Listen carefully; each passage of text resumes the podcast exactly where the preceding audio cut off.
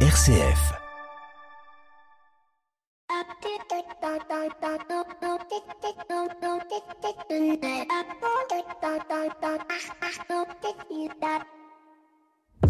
Bonjour à toutes et à tous. Notre monde est un monde qui bouge. Chaque jour, nous voyons apparaître de nouvelles crises, mais aussi de nouvelles solutions, car le monde est ainsi fait. Il ne peut y avoir de solution sans problème. Étonnant, non, hein, de se dire que toute innovation naît d'une question, d'un problème, d'une crise. Dans quelques jours se tiendra à Paris le Biomime Expo, un salon consacré au biomimétisme. Et oui, le biomimétisme est mon petit marronnier à moi. Pour certains, c'est la rentrée des classes ou le classement des meilleures villes de France, mais en ce qui me concerne, c'est le biomimétisme. Pourquoi? Mais enfin, c'est évident. Qui ne serait pas fasciné de voir des hommes, des femmes se poser la question de pourquoi les vers marins respirent à marée basse et en faire un liquide qui peut remplacer le sang et oxygéner le corps le temps de trouver de quoi faire une transfusion sanguine. Ou alors euh, cet autre chercheur qui s'est posé la question de comment dans un milieu aqueux des moules font-elles pour rester accrochées au rocher et en déduire une formule de synthèse qui permet aujourd'hui de réaliser une suture intracorporelle sur une artère et qui tient en une minute. Oui, comme la superglue. Alors oui, je suis fan. Que dis-je fan? Je suis fasciné par cette capacité de l'être humain à observer et ensuite créer quelque chose qui va servir à l'humanité. Et cela simplement parce qu'un jour il s'est pris à observer, puis à rêver, puis réfléchir, puis expérimenter. C'est quand même beau l'humanité. Bienvenue dans l'écho des solutions. L'écho des solutions. Patrick Longchamp. Voilà, bonjour à toutes et à tous, très très heureux de vous retrouver dans l'écho des solutions comme toutes les semaines, que cela soit en direct de 12h à 13h ou en rediffusion, ou bien encore où que vous soyez à l'heure que vous voulez en balado-diffusion, comme disent nos amis québécois, sur les plateformes de podcast dédiées et sur rcf.fr. Bien évidemment, si le programme de l'écho des solutions peut être parfois thématique, cette semaine il sera éclectique. Tout d'abord, notre dossier qui lui sera consacré au déploiement de l'idée, à la maturité des entreprises à impact, et pour, pour nous accompagner, eh bien deux invités, Lavaski de Mexens et euh, Frédéric Bardot de la société Simplon. Vous les connaissez bien, vous les avez déjà entendus euh, sur nos antennes et ils seront là avec nous pour le dossier. Notre invité euh, de cette semaine pour les 7 minutes pour changer le monde nous évoquera cette question de biomimétisme. Voilà, c'est mon petit marronnier, vous le savez. On parlera de biomimétisme avec Claude Grison pour voir comment des plantes qui sont envahissantes, ce qu'on les appelle d'ailleurs des plantes envahissantes, peuvent être des éléments pour euh, dépolluer et restaurer les sols. Elle a reçu de nombreux prix et elle sera présente d'ailleurs au Biomime Expo euh, lundi et mardi prochain. Et puis bien évidemment nos chroniqueurs préférés, Pierre Collignon et Maxime Dupont. Mais comme toutes les semaines, on commence avec notre invité écho de cette semaine. Je vous ai dit que nous allions être dans l'éclectisme. Eh bien, on commence, on va pas parler d'entreprise à impact, on va parler plutôt de l'impact des écrans sur les entreprises et surtout sur nos vies. La c'est le thème de notre, euh, de notre invité écho de cette semaine et notre invité est Alexis Péchard. On le retrouve tout de suite juste après ça. L'invité écho, Patrick Longchamp. Voilà, on est avec euh, Alexis Péchard. Bonjour Alexis. Bonjour Patrick. Alors vous êtes euh, un expert de cette question de la cyberdépendance. Vous accompagnez des entreprises. Vous venez de, de commettre un joli petit ouvrage tous, tous accros aux écrans aux éditions Mardaga pour bien le prononcer. Et puis vous venez euh, avec euh, GAE Conseil de sortir euh, une étude justement sur le rapport entre la santé mentale et, la cyberdépendance et le, trop d'écran. Alexis Péchard, comment vous êtes tombé dans la question de la cyberdépendance? Vous êtes un dépendant repenti? Alors, c'est une très bonne question. Alors, peut-être que je peux faire une, distinction déjà entre ce qui relève de l'hyperconnexion et de la dépendance. Alors, je ne mhm. suis pas cyberdépendant, je ne suis pas un repenti euh, sur cette question-là. En revanche, je suis probablement, comme beaucoup de monde, hyperconnecté. L'hyperconnexion, c'est quoi? C'est un usage intensif des écrans à des fins privées, à des fins professionnelles, et ce, quel que soit le média. Hein. Donc, ça peut être le smartphone, ça peut être euh, l'ordinateur, le multiple écran euh, sur son bureau, etc. Euh, ça n'est pas sans risque pour la santé, l'hyperconnexion, mhm. mais ça n'est pas un besoin. Mhm. Euh, Aujourd'hui, je peux me passer d'écran, je ne vais pas euh, avoir un techno-stress en cas euh, de manque de réseau. Vous, vous, oubliez votre téléphone portable, vous vous partez pas le rechercher Alors, tout, tout, va dépendre le contexte, c'est-à-dire que si je suis en vacances, euh, non. Non. Si je suis dans un cadre professionnel et que je sais que j'ai besoin d'être rejoint, notamment euh, par un client, par un patient aussi, Mhm. parce que j'ai une activité clinique hein, de Mhm. prise en charge, oui, je retournerai effectivement chercher mon téléphone portable euh, si c'est possible. Alors, euh, tous accros aux écrans, cyberdépendance, santé mentale, c'est une des pathologies qui, qui arrivent euh, aujourd'hui. Ça touche combien de, de Français et, et, et comment est-ce que l'on sait que l'on est euh, cyberdépendant euh, de, de, ces écrans et de l'hyper, euh, pas de l'hyperconnexion, puisque vous avez bien fait le, distinguo entre les deux, mais qu'on est vraiment dépendant aux écrans. Alors sur le dans l'étude là qu'on vient de publier donc cette semaine avec l'institut Odoxa, euh, en termes de pratique à risque et donc de dépendance, c'est 14 millions et demi de Français qui sont concernés par au moins une forme de cyberdépendance, qu'il n'y en a pas qu'une, hein, il, y en a, il y en a plusieurs. Il y a les réseaux sociaux, il y a le smartphone, il y a les achats compulsifs, il y a les jeux en ligne, tout ce qui est jeux vidéo, vous avez les jeux de hasard et d'argent, le sexe et la pornographie en ligne, enfin voilà, c'est toute une multitude euh, de pratiques qui peuvent être à risque. Alors aujourd'hui, ce qu'on a retenu comme critère, on n'a pas de critère de temps, euh, en matière d'in- d'indicateurs euh, pour définir la, la, la, la cyberdépendance. Ce qu'on va retenir, c'est la perte de contrôle. À partir de quand est-ce qu'on perd le contrôle sur son usage des écrans? Exemple type, hein, euh, la, la pratique du binge watching, c'est cette pratique intensive. Alors justement, j'ai posé la question. euh, euh, en matière, Qu'est-ce que veut dire le binge watching Alors c'est un usage intensif avec une perte de contrôle autour euh, du visionnage de séries télévisées, principalement sur des plateformes de vidéos à la demande. Euh, Aujourd'hui, on a des plateformes qui sont très bien faites hein, de ce point de vue-là, en termes de construction, où euh, vous Mhm. avez l'épisode suivant de votre série télévisée qui va se lancer en même pas euh, une seconde trente, euh, et où vous, vous allez perdre ce contrôle de vous dire, bah, je m'étais dit je m'arrêtais à 22 heures, puis finalement l'épisode Mhm. s'enchaîne, et puis je perds cette notion du temps. Et à, à quel moment on se, on se rend compte? Parce que quand on est dépendant euh, à l'alcool, euh, quand on est dépendant à la drogue, euh, quand on est dépendant, il y a, il y a quelque chose qui va, euh, il y a une sorte de conscience de, de, de cette dépendance et en même temps de l'inconscience de, de la de, de la pratique. À quel moment dans la cyber la cyberdépendance on, on, on peut s'apercevoir qu'on va avoir besoin d'aide? Dans ce que vous me décrivez, j'ai l'impression un peu de me reconnaître et en même temps j'ai pas le sentiment. C'est-à-dire qu'on peut être hyper dépendant comme Monsieur Jourdain euh, c'est-à-dire euh, sans le savoir en fait.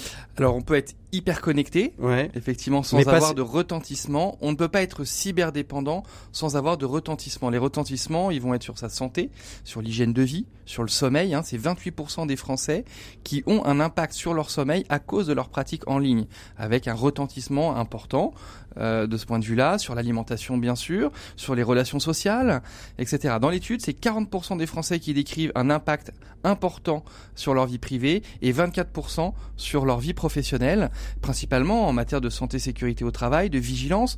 Exemple, vigilance sur la route, vigilance euh, euh, si vous occupez euh, un poste, je sais pas, euh, que vous conduisez un bus, un poids lourd, ou bien que vous travaillez sur un chantier, etc. Voilà, c'est cette vigilance qui est directement impactée. Alors euh, question, on peut en guérir? Est-ce qu'il y a, est-ce qu'on peut devenir membre des écrans anonymes? Alors aujourd- aujourd'hui, ça, ça n'existe pas. Hein, Mais ça pourrait. de- le ça- ça- le pourrait principe peut- peut, être euh, ça, ça- duplicable. pourrait être tout à fait euh, euh, décliné euh, et envisagé. Euh, à la différence de l'alcool ou du tabac ou d'autres produits euh, que vous aviez nommés tout à l'heure, où euh, dans un certain nombre de situations, les patients vont faire le choix de l'abstinence, c'est très compliqué sur la question des écrans. Euh, c'est donc un, un travail principalement qui va être fait sur euh, un rapport différent euh, aux écrans et donc avec un, un certain nombre de, de barrières et, euh, et de protections Mm. que vont mettre en place nos patients.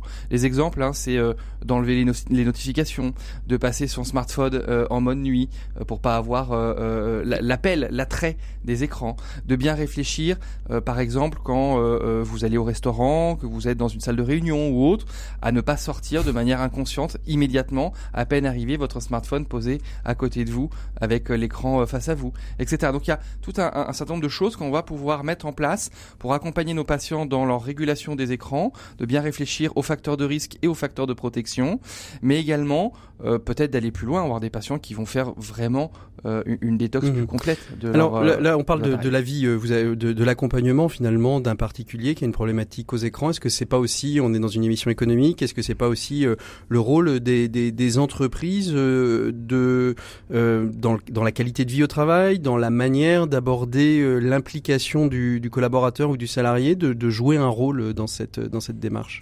Et si, alors je vais peut-être commencer par encore deux résultats de l'étude. Hein, Mais bien sûr, bien sûr, on est pour ça puisqu'elle vient de sortir. 7, euh, seulement 7% des Français ont reçu euh, une action de prévention dans le monde de l'entreprise sur la thématique euh, des risques liés aux écrans. Donc c'est très très mhm. peu, alors que 25% sont en attente de la part de leur employeur à recevoir ce type d'action mhm. de prévention. Donc mhm. on voit bien le, le, delta, on est sur un sujet qui est extrêmement émergent. Les entreprises ont effectivement un rôle à jouer en matière de prévention primaire, d'information collective hmm. sur les risques bien sûr, mais également les bonnes pratiques. Il ne s'agit pas de diaboliser euh, les écrans, ils apportent plein de choses, hein, euh, plutôt positives dans le monde du travail, mais il s'agit effectivement euh, d'avoir et de mener des actions de prévention. Quels sont les, les meilleurs leviers d'action pour lutter contre cette cyberdépendance? Est-ce que c'est dès, dès le primaire? Est-ce que c'est former les parents? Est-ce que c'est, on parlait du monde de l'entreprise, est-ce que c'est des formations internes à faire aussi en entreprise sur ces questions-là? Alors non pas sur l'implication du salarié sur ces écrans, mais bien sur euh, euh, des conférences globales. Euh, quels sont les leviers pour justement éviter, pouvoir repérer que tel ou tel collaborateur, tel ou tel proche est cyberdépendant et peut-être l'orienter vers des personnes qui pourraient l'aider, l'accompagner? Alors vous avez donné bah, tous les leviers. Bah, voilà. Donc effectivement, il y a tout d'abord euh, dans la cellule familiale, bien sûr. Je peux peut-être citer un, un, un site, hein, un site internet euh, gouvernemental qui est très bien fait, euh, qui s'appelle Faminum, qui va pouvoir aider les familles à identifier quel genre de famille numérique elles sont mhm. et pouvoir avoir des conseils pratiques et rédiger une charte adaptée en matière d'encadrement de l'usage des écrans. C'est très intéressant. ça c'est très intéressant et ça peut faire évoluer évidemment en fonction des personnes qui composent la famille et mhm. les âges.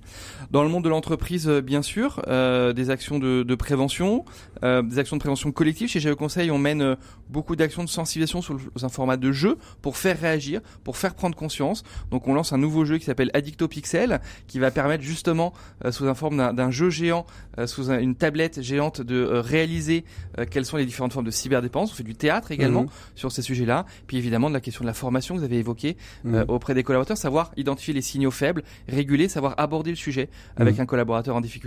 Merci beaucoup Alexis Péchard d'avoir été notre invité écho de cette semaine. Vous voulez tout savoir, un ouvrage tout accro aux écrans aux éditions Mardaga, ça c'est une première étape. On la trouve où euh, l'analyse de cette étude? On la trouve sur votre site euh, Sur euh, notre site internet gaeconseil.fr. Voilà, merci beaucoup. Nous on retrouve tout de suite Pierre Collignon pour la chronique des entrepreneurs et dirigeants chrétiens. Il nous parle cette semaine, enfin on va parler avec lui de bienveillance. Pour une économie du bien commun, la chronique des entrepreneurs et dirigeants chrétiens, Pierre Collignon. Et on retrouve Pierre Collignon. Bonjour Pierre. Bonjour Patrick. Alors lorsque vous m'avez dit que vous souhaitiez euh, pointer du doigt dans votre chronique ce que vous appelez un travers de notre époque, je ne m'attendais à bien des choses, mais pas à une remise en cause de la bienveillance. Voilà pourtant une attitude qui est bien chrétienne, non? Qu'est-ce qui, qu'est-ce qui est devenu un travers dans la bienveillance? C'est vrai que l'utilisation du mot bienveillance m'agace de plus en plus. je suis toujours un peu inquiet quand je vois la mode s'emparer d'un concept et, qu'elle l'utilise à tout bout de champ en le vidant petit à petit de sa substance. Alors aujourd'hui, bah, c'est une injonction. Il faut être bienveillant. Et comme le dit très bien le, psychiatre, pardon, la psychiatre Stéphanie Ahusso, c'est devenu comme le pass sanitaire en période de pandémie, une sorte de tartufferie qui empoisonne nos relations sociales. La bienveillance, une tartufferie. Oui, oui, oui, car, je crois que quand elle devient imposée, elle se dénature. Selon une récente étude euh, qui a été menée par euh, Appignot en juillet 2021, 46% des Français considèrent que la pression pour la positivité a augmenté ces dernières années et 84% d'entre eux avouent museler parfois leurs émotions pour paraître heureux. À y regarder de près, la bienveillance est devenue une espèce de mot foutu, une sorte d'arguments marketing pour les entreprises qui cherchent à améliorer leur image, leur image pardon, grâce au grit washing.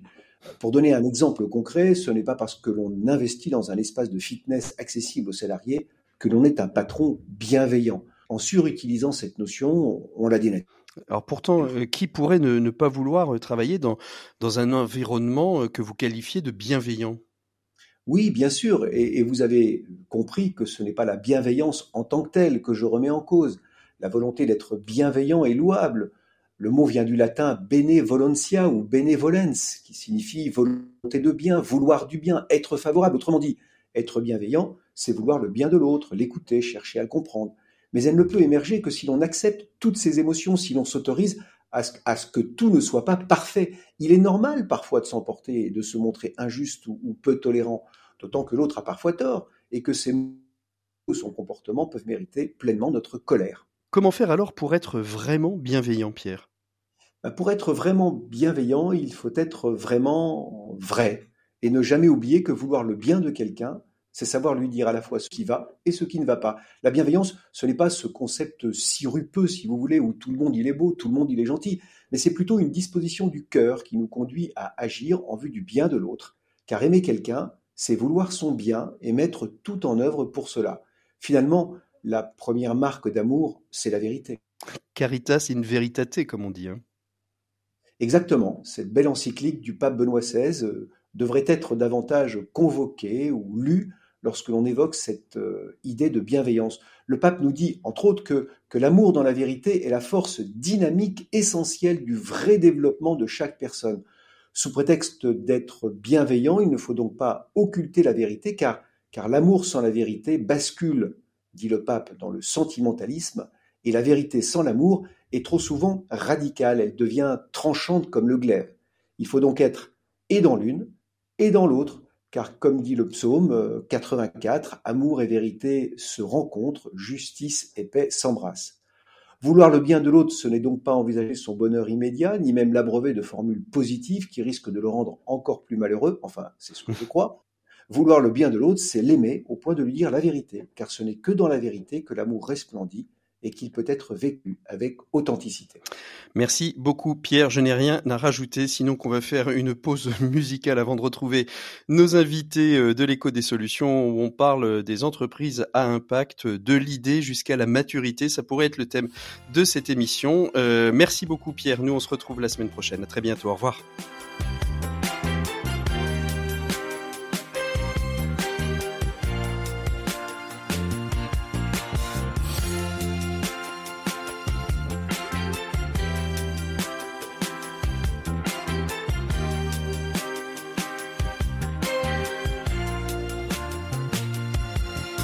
chocolat.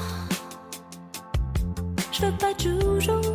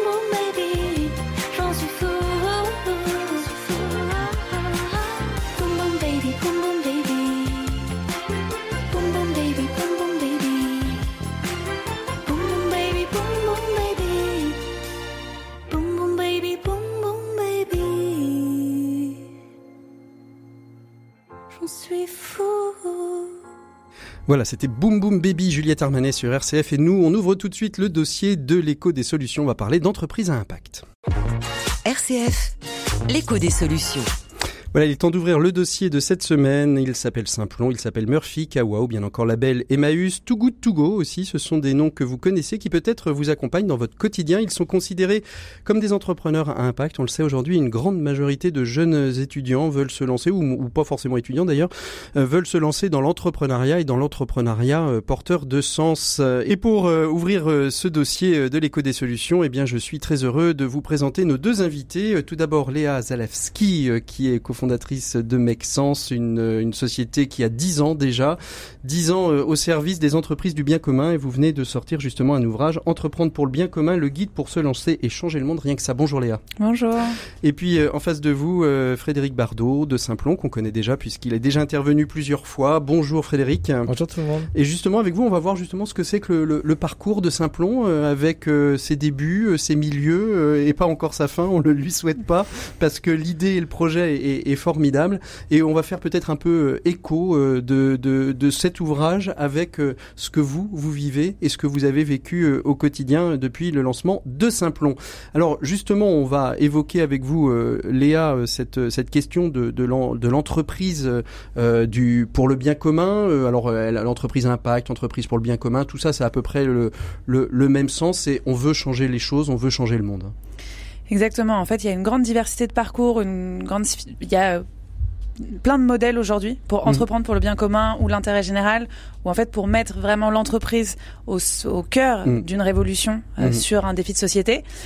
Depuis euh, longtemps, il y a l'économie sociale et solidaire qui existe et qui, à travers des coopératives, des associations, des fondations, a pu justement pouvoir répondre à des enjeux de société.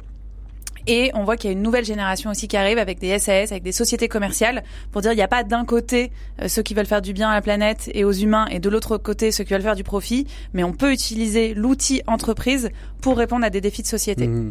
Et alors cet, cet ouvrage, on, en, trouve beaucoup. Quelle était l'idée de, base de cet mmh. ouvrage? Vous vouliez euh, quoi? Que euh, une personne qui veut entreprendre ait à la fois des témoignages, des petites fiches pratiques, et qu'à un moment donné, elle se dise bon, ce choix jette l'ouvrage, je sais pas pour moi, euh, soit euh, j'appelle Mexence et on travaille ensemble?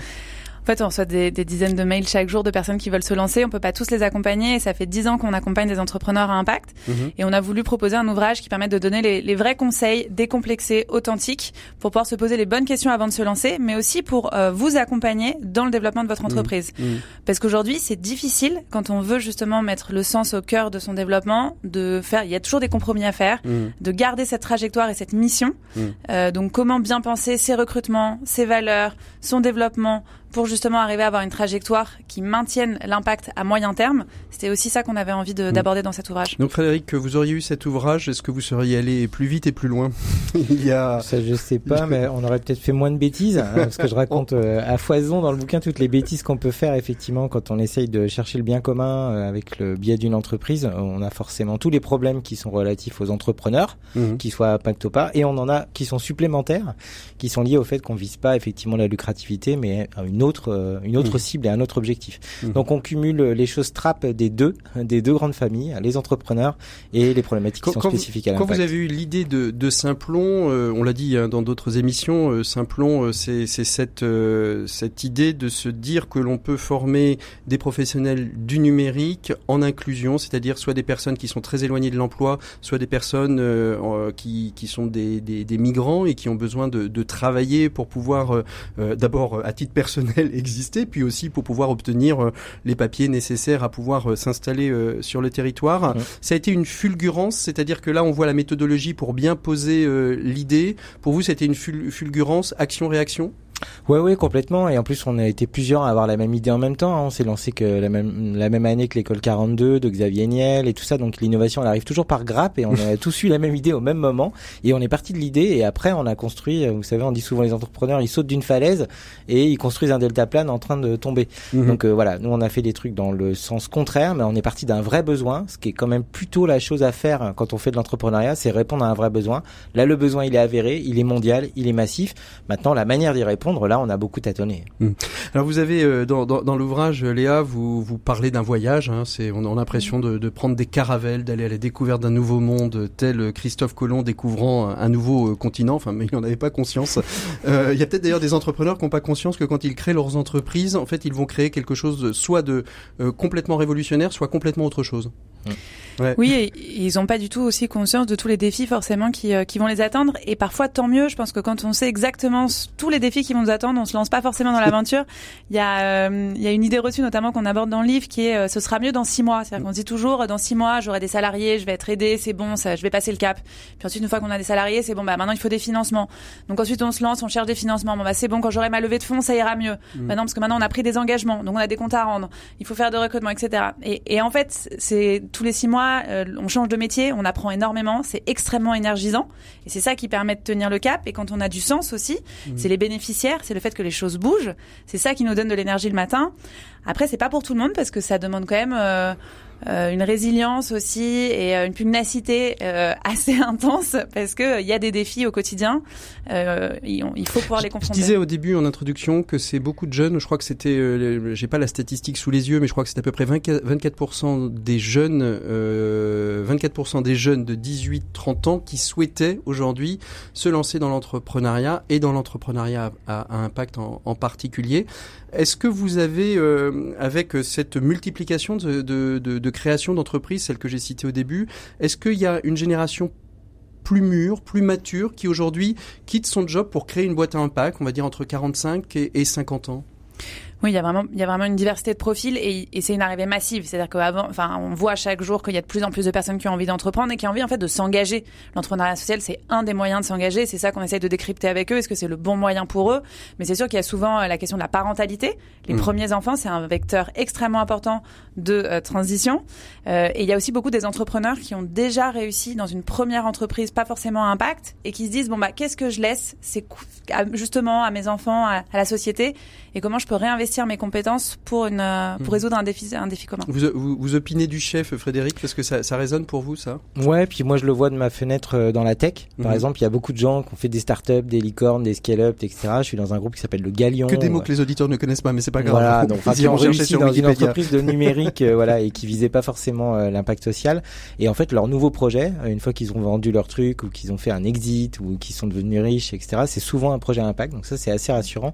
Et Léa aussi pouvoir le constater, mais il y a pas mal de gens qui quittent des grands comptes et des grands groupes pour monter euh, des choses à impact. Donc ça, c'est mm. hyper rassurant parce qu'effectivement, il n'y a pas que les jeunes, il y a aussi euh, tous les gens euh, qui sont sur le marché. Ça commence à devenir quelque chose de pas de mainstream parce qu'on est encore loin, mais par contre d'assez répandu et qui est pas lié à une classe d'âge ou à une classe sociale. Parce qu'on mm. avait aussi ça, le syndrome. il y a beaucoup de gens dans les écoles de commerce qui se disent bon bah moi je veux pas être trader comme mon père. En fait, je veux être entrepreneur social. vous pourrez réécouter d'ailleurs l'émission de la semaine dernière et vous auditeurs aussi si vous le voulez, en, replay ou en podcast.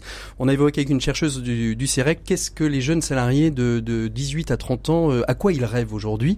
Et, et, et, vous répondez exactement la même chose que, que, que, que, que cette étude, que ces travaux. C'est-à-dire que en fait, la, la, la, la classe sociale euh, peut être un élément, en tout cas dans l'entrepreneuriat, de pouvoir rompre justement euh, les déterminismes sociaux parce qu'on peut, par l'entrepreneuriat, se lancer et couper avec bah, une mauvaise scolarité. Bah, si on n'est pas bon à l'école, on peut peut-être être un très bon entrepreneurs. Il y en a beaucoup qui qui l'ont prouvé. Un, une, des problématiques euh, qui, arrivent en général, on aurait aimé avoir euh, des, investisseurs euh, autour de la table. Il y en a quelques-uns des, boîtes d'investissement dans des entreprises à impact.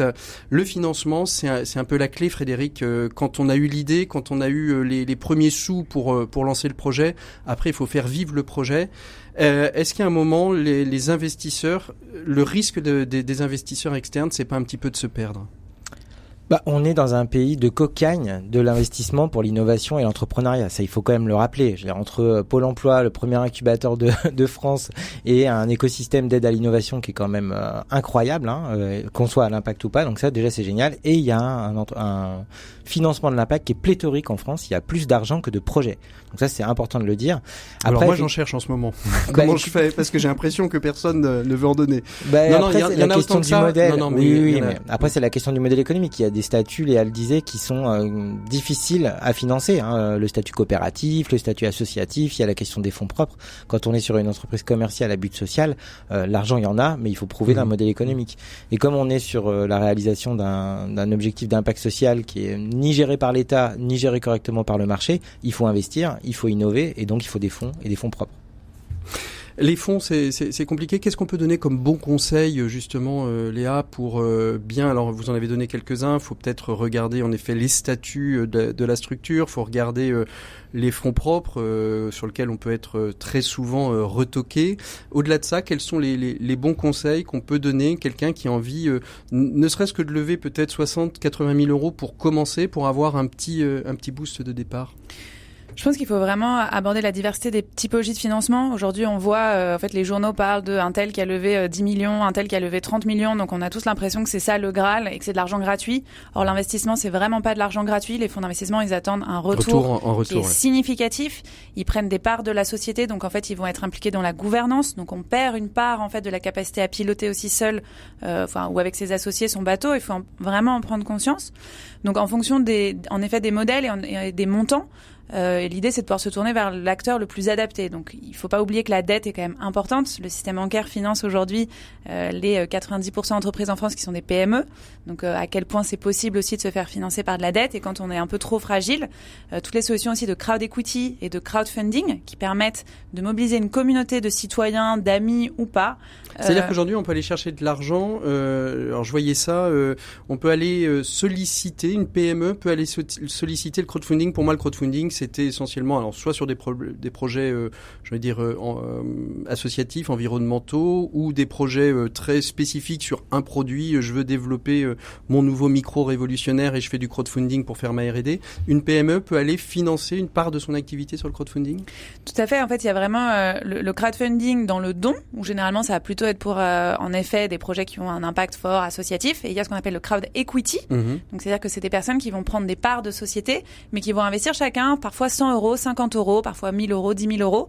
Et donc, on va se retrouver avec euh, des centaines d'investisseurs. Ça doit faire des conseils d'administration et des prises de décision compliquées, non? Ils, sont mis dans une structure séparée, dans une holding, évidemment, avec un gestionnaire qui est le représentant. Et il y a des plateformes aujourd'hui comme lita.co qui permettent d'être l'intermédiaire, de valider que le projet tient la route et d'être rassurant pour euh, toute une série de de citoyens qui ont envie mmh. d'investir et de mettre leur épargne au service de projets du bien commun parce qu'aujourd'hui euh, chaque euh, on peut euh, justement s'engager à travers l'entrepreneuriat mais il y a aussi un pouvoir fort de son épargne pour pouvoir faire transitionner la société et plutôt que ça repose sur des comptes en banque qui vont peut-être aller financer des pétroliers quid d'aller euh, hmm. soutenir des entrepreneurs qui se lancent. Frédéric euh, Simplon, l'investissement, euh, c'est presque, j'ai envie de dire, un, quotidien. On est toujours obligé d'avoir un regard. Aujourd'hui, est-ce que Simplon s'est stabilisé? Est-ce que vous avez, j'ai envie de dire, votre conseil d'administration? Vous êtes toujours dans cette dynamique qui était peut-être celle des premiers temps, d'aller lever un million par-ci, 500 000 euros par-là, pour pouvoir continuer à développer? On a levé en tout, euh, en quatre fois, presque 20 millions. Euh, mhm. en revanche, le tour de table de Simplon, il est extraordinairement stable euh, depuis 2017. Donc, c'est-à-dire que vous avez toujours les mêmes investisseurs Et on les avait choisis parce qu'on savait qu'on aurait besoin d'être accompagné plusieurs fois. Mhm. Donc, on a la Caisse des dépôts, Amundi, plein de gens qui ont les poches profondes et qui nous accompagnent pour l'impact et qui ont mhm. des, voilà, des, des, demandes de retour sur investissement qui sont vraiment adaptées à notre projet. Mais effectivement, et ils vous accompagnent vraiment, c'est-à-dire que, enfin, ils vous accompagnent vraiment. C'est-à-dire, est-ce que c'est aussi des, apporteurs pas uniquement d'argent, mais aussi des apporteurs de conseils qui vous disent attention, on va pas, va, attention là, là tu risques, tu risques de casser la gueule et peut-être que d'ailleurs vous vous êtes cassé la gueule à ce moment-là, j'en sais rien. Ou euh, on devrait investir plus tôt. Est-ce qu'ils apportent aussi du, conseil de la, du fond euh, au projet? Ça dépend, ça dépend. Il y a des investisseurs à impact comme euh, Fitrust par exemple, où il y a un financier qui nous accompagne et quelqu'un qui est un entrepreneur ou quelqu'un qui est spécialisé en stratégie qui va nous challenger sur la stratégie. Après à la caisse des dépôts, on nous challenge pas sur la stratégie. Pourtant, ils ont une expertise sur la formation professionnelle, hein, mais mhm. c'est pas leur vocation. Donc ça dépend. Et on a aussi des administrateurs indépendants qui n'ont pas de part de Simplon, mais qui siègent au conseil d'administration et qui viennent du monde de la formation professionnelle et qui là nous mettent sur le grill, euh, sur le fond euh, de la stratégie. Mais on a besoin d'une d'une myriade et d'une diversité de points de vue aussi, parce qu'on est souvent le nez dans le guidon. Et comme euh, tout va extrêmement vite, on peut aussi faire des bêtises. Et à Simplon, on sait très très bien faire des bêtises. Oui, et un point important que dit Fred, c'est qu'il a choisi ses investisseurs oui. et que ce sont tous des investisseurs qui justement ont euh, la mission d'impact au cœur de leur thèse d'investissement. Et on peut se retrouver parfois aussi avec des investisseurs qui vont nous apporter de l'argent et avec cette facilité-là, mais s'ils sont pas alignés sur la mission d'impact, ils peuvent à un moment nous proposer de faire des choix qui sont pas forcément les bons par rapport à la vocation initiale. Ce qui veut dire que quitte peut-être à lever moins, il vaut mieux choisir, euh, il faut choisir mieux ses investisseurs? Euh, de toute façon, lever c'est quelque part. Euh, c'est une rencontre déjà entre une ouais, personne. puis c'est pas une obligation. C'est-à-dire que si vous avez un modèle économique, vous pouvez ne pas lever, vous pouvez aller agir sur des financements non dilutifs comme de la dette. lever, c'est effectivement, Léa l'a dit, c'est abandonner une partie de son capital, mm. c'est abandonner une partie de sa gouvernance. Alors ça, c'est ça ait du sens. Ça, c'est quand mm. on a déjà bien développé, mais là, on, on en a parlé un petit peu au début, mais la, vraie question euh, au, départ, c'est euh, de lever le, petit pécule nécessaire à lancer l'idée, euh, à envoyer l'énergie positive nécessaire. Mais ça, comme le disait Fred, c'est vrai qu'on est dans un pays où il y a beaucoup de soutien à l'innovation. Mmh. Et donc, BPI fait un travail formidable pour aussi soutenir des, des, projets qui démarrent. Il y a un grand nombre de fondations aussi, quand on a un projet à fort impact social et environnemental, qui vont pouvoir être là pour donner les premiers 10 000 euros, 50 000 euros, qui vont pouvoir permettre d'expérimenter. Euh, les collectivités territoriales aussi jouent un rôle fondamental dans cet accompagnement. Mmh. Donc, je crois qu'aujourd'hui, c'est le, il faut évidemment être persévérant, il faut être convaincant, il faut avoir un projet structuré, mais trouver 50 000 euros en France pour lancer son idée, en vrai, c'est pas un problème. Mmh. Par contre, après, euh, bah, une fois qu'on a expérimenté, il y a la vraie question du modèle économique qui se pose, qu'a cité Fred tout à l'heure, et pour pouvoir convaincre des financeurs. C'est vraiment, euh... vraiment la clé, hein, le modèle économique. Hein. Tout à fait. Ouais.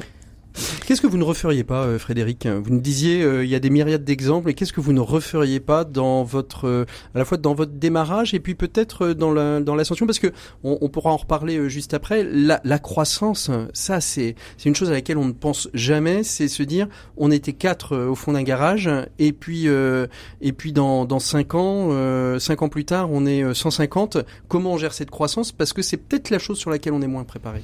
Bah, si c'était à refaire, effectivement, moi je sous-estimerais moins euh, l'aspect administratif, financier, gestion de la trésorerie, RH, recrutement. Ouais. Ça, c'est vraiment la clé. Un entrepreneur social, c'est d'abord un entrepreneur. Et donc, en fait, le nerf de la guerre, c'est les personnes, les people et euh, l'argent, le cash. Mmh. Le cash is king, voilà. et après, effectivement, la croissance. Nous, on a fait de l'hyper-croissance. Euh, là aussi, l'entrepreneuriat, c'est un escalier. On peut pas sauter de quatre marches en quatre marches. Ça mmh. n'existe pas. On est obligé de passer par tous les steps. Et quand on le fait à Mac 2 hyper vite, trop vite, ouais. et ben effectivement, ça coince. Donc ça, effectivement, peut-être moins d'hypercroissance et plus de structuration plus tôt. Parce qu'en fait, une fois qu'on est déjà en croissance, se structurer en même temps qu'on est à Mac 2, euh, c'est extrêmement compliqué. C'est ça. On arrive, on peut arriver, on peut arriver au crash. Mais après, je regrette jamais rien. Vous ne regrettez jamais rien. Non. Bon, bah c'est ça sert à rien d'ailleurs. La croissance aussi, ça s'accompagne, Léa. Hein. Euh, c'est quelque chose que, que vous dites euh, en disant à vos, à vos, à vos futurs, à ceux que vous accompagnez, euh, attention, ça peut aller très très vite. Mettez ça dans, dans votre, votre plan d'action.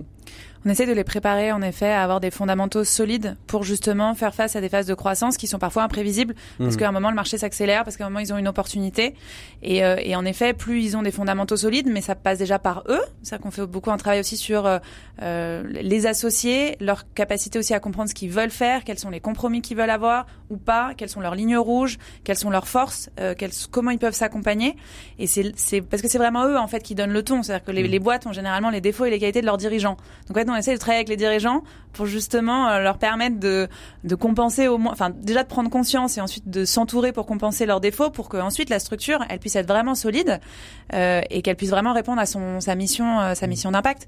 Et, et, par exemple toute la question aussi de, de, des valeurs et de bien affirmer la mission est essentielle. Euh, Lucie Page par exemple de Togo Togo, elle elle raconte dans le livre euh, pendant le Covid ils ont perdu 80% de leur chiffre d'affaires du jour au lendemain, parce qu'ils accompagnent du coup des petits commerces à lutter contre le gaspillage alimentaire.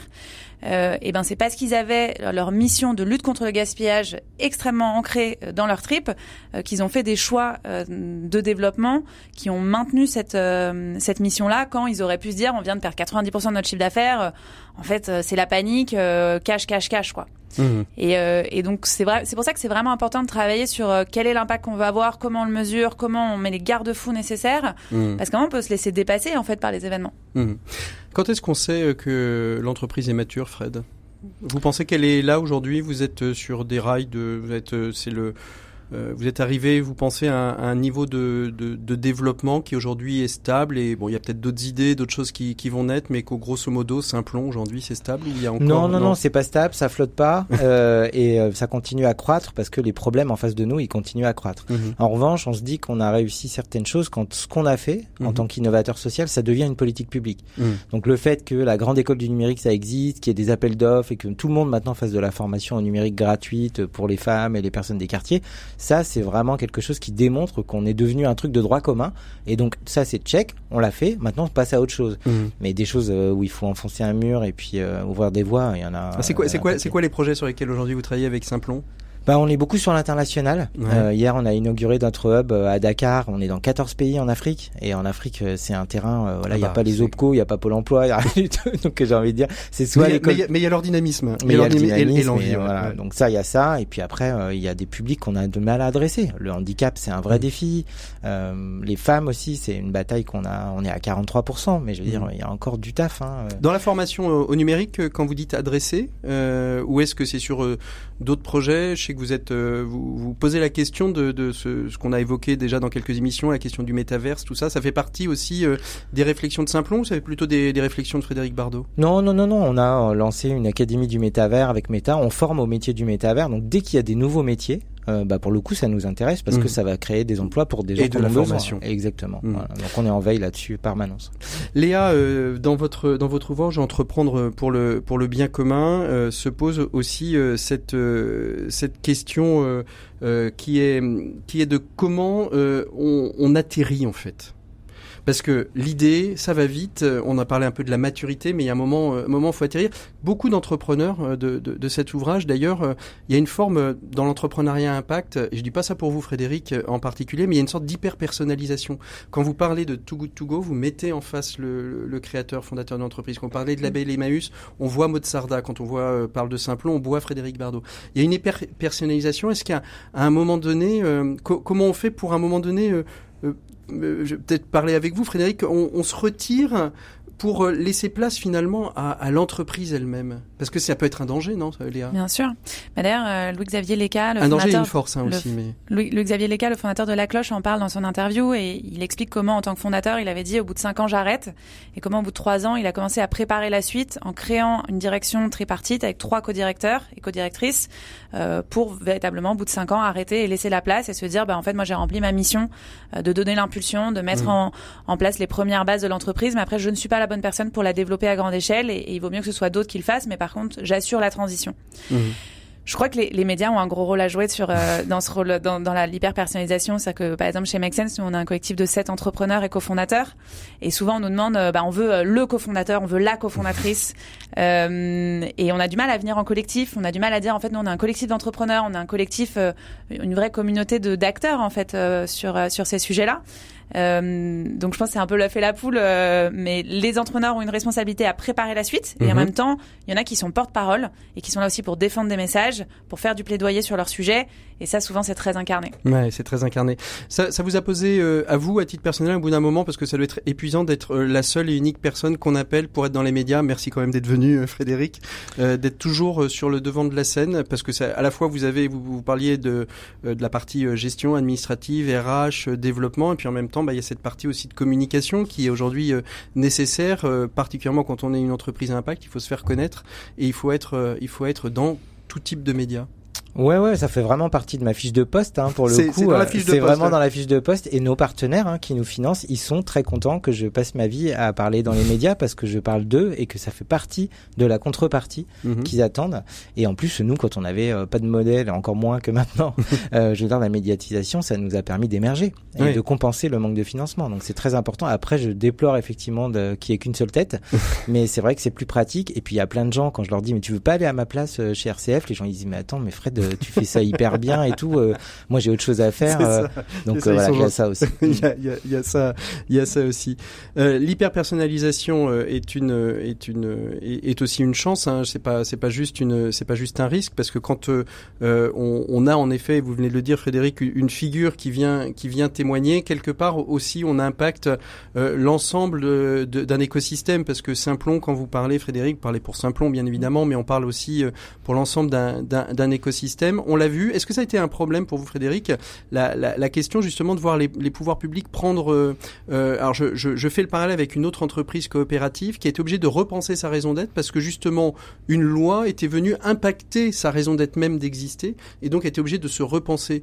Pour vous, ça n'a pas été un problème? Au contraire, c'était euh, considéré comme check, c'est une victoire et nous on continue sur notre lancée? Oh bah oui, oui. Quand on essaie de faire de l'inclusion numérique ou d'essayer de, de, mettre de la fluidité dans l'offre et la demande et qu'on veut prouver que les talents sont différents, c'est sans mmh. fin. C'est pas la mmh. grande école du numérique qui va arrêter ça. Mmh. Mais effectivement, la, la personnalisation, c'est intéressant parce que parce que c'est inévitable. Mmh. et, euh, et c'est presque enfin chez Ashoka par exemple c'est un réseau que je critique beaucoup. C'est ma famille j'adore. mais... parce que euh, c'est le fellow qui est fellow. Il est et c'est pas l'entreprise. Voilà exactement.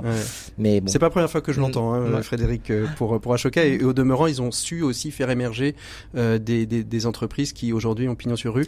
Mais c'est ça un peu le euh, Léa je vous laisse régir mais c'est ça un petit peu le graal c'est se dire à un moment donné l'entreprise impacte elle impacte le monde mais elle va impacter aussi les entreprises entreprise publique, finalement, le Graal, c'est se dire à un moment donné, bah, l'État, ok, check, euh, cette entreprise fait du travail, on peut peut-être généraliser euh, dans nos politiques publiques. Ouais, moi, une, une, une des entreprises qui m'avait, euh, qui, est, enfin, qui est une association, une des initiatives qui m'avait le plus inspiré quand j'étais justement étudiante, c'était Unicité, mmh. qui avait. Ah bah ça, c'est la, la, grande, presque la grande victoire. Ashoka dans un premier temps, c'est ça? Ils sont fait Ashoka, Unicité Oui, oui, bien sûr. mais qui ont vraiment permis justement d'inscrire le service civique dans la dans la loi et ça a été absolument génial. Et ça les a pas supprimés. Et ça les a pas supprimés parce qu'il y a encore besoin. En fait, le, le législateur permet de mettre en place le droit commun, mais en fait ne répond pas à mm. toutes les problématiques. Mm. Mm. Et par ailleurs, souvent on dit qu'un entrepreneur classique, son objectif c'est de vendre sa boîte et de gagner de l'argent, et qu'un entrepreneur social, c'est de fermer un moment la porte, enfin c'est de fermer la boîte parce qu'il a répondu au problème. Et qu'en fait, la plus grande réussite d'une entreprise sociale, c'est de ne plus avoir de raison d'être, d'exister et que si elle continue d'exister, c'est qu'elle n'a pas réussi à résoudre tout le problème. Exactement. Alors, deux, deux, une question à vous deux euh, pour terminer, parce qu'on arrive au terme de cet échange. La, quelle est pour vous la condition clé de la pérennité, Léa? D'une entreprise? D'une entreprise à impact. Les équipes, d'avoir bien recruté, d'avoir les bonnes personnes qui sont bien alignées sur la vision et les valeurs. Frédéric Le cash. le cash. Donc finalement, euh, le cash et les équipes, finalement, on a euh, et, la bonne idée quand même euh, qui va venir impacter le monde. Merci à tous les deux d'avoir participé au dossier de l'écho des solutions. Nous, on se retrouve tout de suite après cette petite virgule avec Maxime Dupont qui nous fait, qui nous parle d'un max déco. Open Space, Maxime Dupont.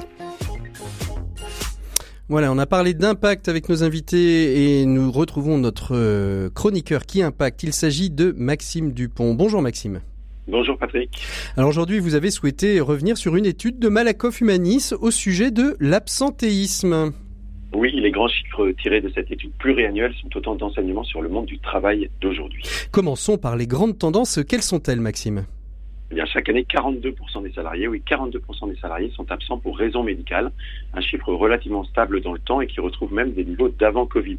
Ce nombre est bien sûr moyen et il cache un certain nombre de disparités notables. Les jeunes sont plus souvent absents que les moins jeunes, 46% pour les moins de 34 ans et seulement 34% pour les plus de 50 ans.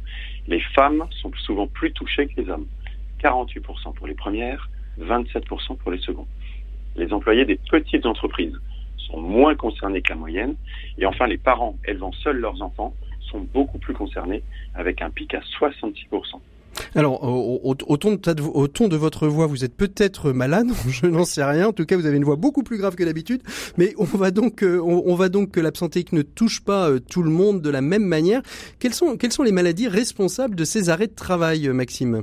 Eh bien, il y a d'abord les maladies ordinaires, mais la nouveauté assez spectaculaire et même très préoccupante de cette étude est la mise en avant des maladies psychologiques qui représentent 20% des arrêts de travail, 20% avec une augmentation dramatique de 8 points en quelques années seulement. Alors, qu'est-ce que, qu'est-ce que nous disent ces chiffres exactement?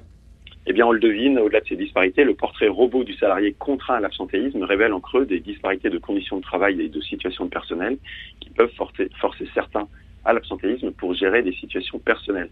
À cet égard, on ne peut être que frappé de l'écart entre les femmes et les hommes, qui, on ne sait, n'est en fait qu'un signe de plus d'une profonde inéquité dans la répartition des tâches domestiques, comme la période du Covid nous l'avait cruellement rappelé. Mais au-delà de ces disparités de situation, il est un facteur transversal très intéressant à étudier et dont nous avons déjà parlé à l'occasion d'une chronique sur le quiet quitting, mhm. qui est l'engagement des salariés. Eh oui.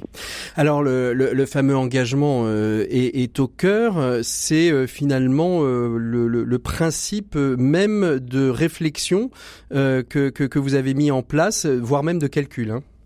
Oui, en fait, l'équation est simple. Moins les salariés sont, sont engagés, moins ils se sentent embarqués dans une aventure d'entreprise qui satisfait certains de leurs besoins de reconnaissance, de stimulation, de lien social.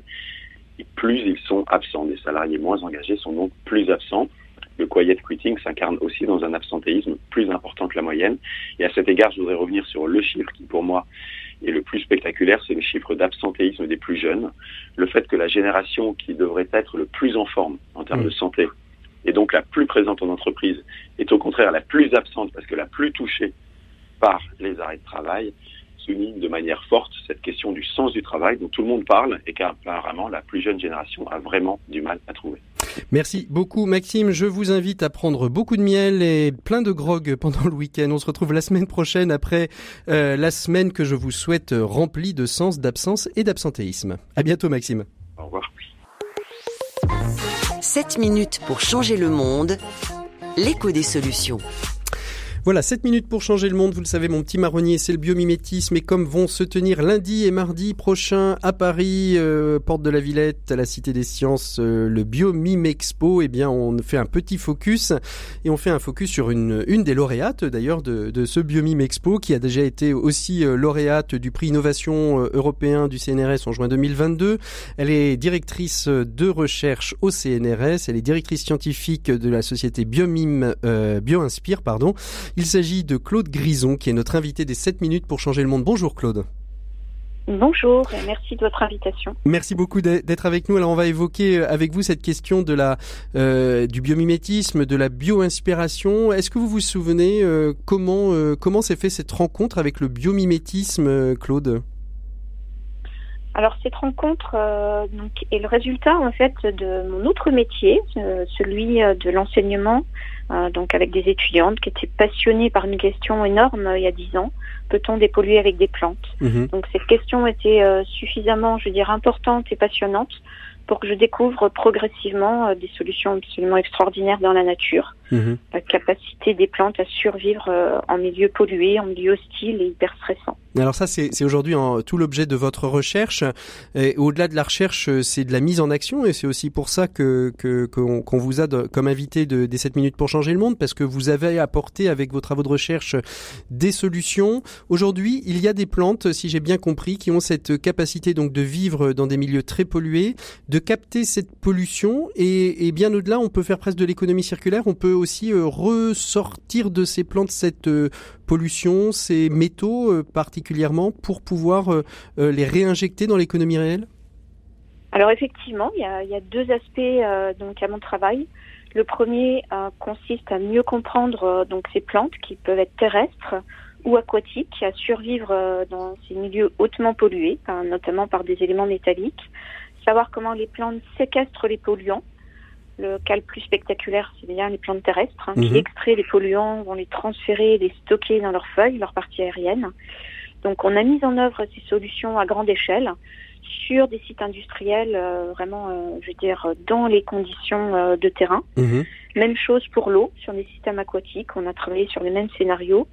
Mais effectivement, comme vous l'avez signalé, il ne suffit pas de développer des solutions inspirées de la nature pour résoudre un problème encore faut-il trouver une valorisation économique euh, crédible qui va donner de la viabilité, de la pérennité à ces solutions hmm. naturelles. Parce que par exemple un site industriel euh, comme vous nous citez à grande échelle, vous avez fait de l'expérimentation, il faut combien de temps pour euh, dépolluer? Alors très souvent, enfin j'avais j'avais j'avais chroniqué ça il y a quelques temps euh, sur une de vos consoeurs au Canada qui faisait ça avec euh, avec des avec des citrouilles. Euh, ça nous avait fait beaucoup rire d'ailleurs avec Melchior Gormand il y a, il y a quelques temps sur cette question-là. Mais combien de temps faut-il par exemple sur un site d'une d'une ancienne station d'essence ou station d'épuration pour pouvoir capter l'ensemble de la pollution? C'est long ou ça peut être très court? Alors, euh, les deux réponses à la fois. Tout dépend du contexte. Tout mhm. dépend si on s'intéresse au sol ou à l'eau. Mhm. Dans le cas du sol, euh, le scénario, en général, on n'a même pas comme objectif d'aller jusqu'à une dépollution totale. On a d'abord comme objectif premier de réinstaurer, réintroduire des espèces végétales qui vont survivre, dépolluer certes, mais surtout survivre et arrêter un gros problème qui est l'érosion hydraulique le lessivage du sol contaminé qui va étendre la pollution, voire atteindre les systèmes aquatiques. Donc ça, c'est un scénario qui peut être mis en œuvre et qui est efficace. ce qu'on a fait en Nouvelle-Calédonie montre qu'au bout de 18 mois, il y a déjà un bon développement des espèces qui va déjà résoudre ce premier problème. Mmh. Dans le cas de l'eau, c'est différent. On a un système qui est quasiment instantané. On a mis au point une technologie euh, euh, donc qui est inspirée de la structure des racines des plantes aquatiques, qui nous permet euh, en fait d'avoir ce qu'on appelle un filtre végétal qu'on a automatisé à l'aide de pilotes. Et là, eh bien, la dépollution de l'eau est quasiment instantanée. En quelques secondes, le contact de l'eau avec la poudre végétale permet de dépolluer l'eau. Donc ça veut dire que cette poudre va capter, euh, va capter la pollution ou elle va la dissoudre et l'annihiler en fait? C'est presque comme de la javel, ce serait une sorte de, de javel pour l'eau qui purifierait l'eau, c'est ça? Non, l'image c'est plutôt la captation, vous avez évoqué, un peu une éponge à métaux. La poudre végétale va servir d'éponge à métaux, elle va absorber, séquestrer les métaux très rapidement. Mhm. Et après il, faut la refiltrer quand même pour, euh, il faut la refiltrer derrière cette euh, cette cette poudre de qui, qui capte, parce que sinon elle reste sous sous forme de poudre à l'intérieur? Alors, ce qu'on a conçu, euh, vous pouvez imaginer une vaste colonne mhm. euh, qui est remplie de cette poudre végétale. Mhm. On va pomper l'eau polluée, mhm. la faire traverser à travers euh, donc cette poudre végétale qui va retenir donc les éléments polluants. Et en sortie de colonne, en bas de, la, de colonne, eh bien l'eau est dépolluée et peut être rejetée dans l'environnement. Elle est, elle est potable, ça veut dire est-ce que ça peut être une solution aussi adaptable, par exemple par l'agence de l'eau sur des, des, questions de dépollution, de traitement des, des, des eaux usées? Ou ça reste très, euh, très très lié euh, à la pollution euh, naturelle des eaux des eaux de nos rivières Alors c'est donc un système qui est très adapté à je veux dire au traitement des effluents industriels mhm. d'origine très variée. Hein. Mhm. Ça peut être des effluents qui dérivent de sites miniers, de de carrières. Ou des effluents qui sortent de réacteurs de, de la chimie, mhm. hein, où on est très efficace là-dessus. Euh, donc pour, je vais dire, retirer les éléments problématiques qui sont présents dans l'eau. Et qui sont souvent des euh, minéraux, hein, euh, des minerais, vous disiez. Alors, ça peut être effectivement les éléments métalliques. C'est là où on a, une, je veux dire, un grand domaine de compétences et beaucoup d'expérience.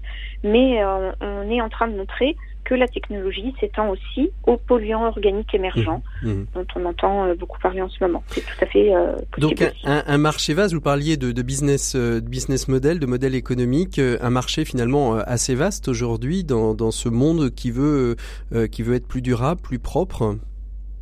Alors complètement, puisque la technologie de dépollution s'intéresse à différents contextes que j'ai évoqués. Et puis bien sûr aussi la valorisation, parce que pour mhm. nous notre filtre, hein, notre poudre après dépollution n'est pas du tout un déchet, au contraire, on la transforme en un outil chimique mhm. euh, qui permet de revisiter complètement la chimie, de développer ce qu'on appelle euh, bah, une chimie durable, qui est très respectueuse de la mhm. nature. Et là, les applications sont effectivement très vastes.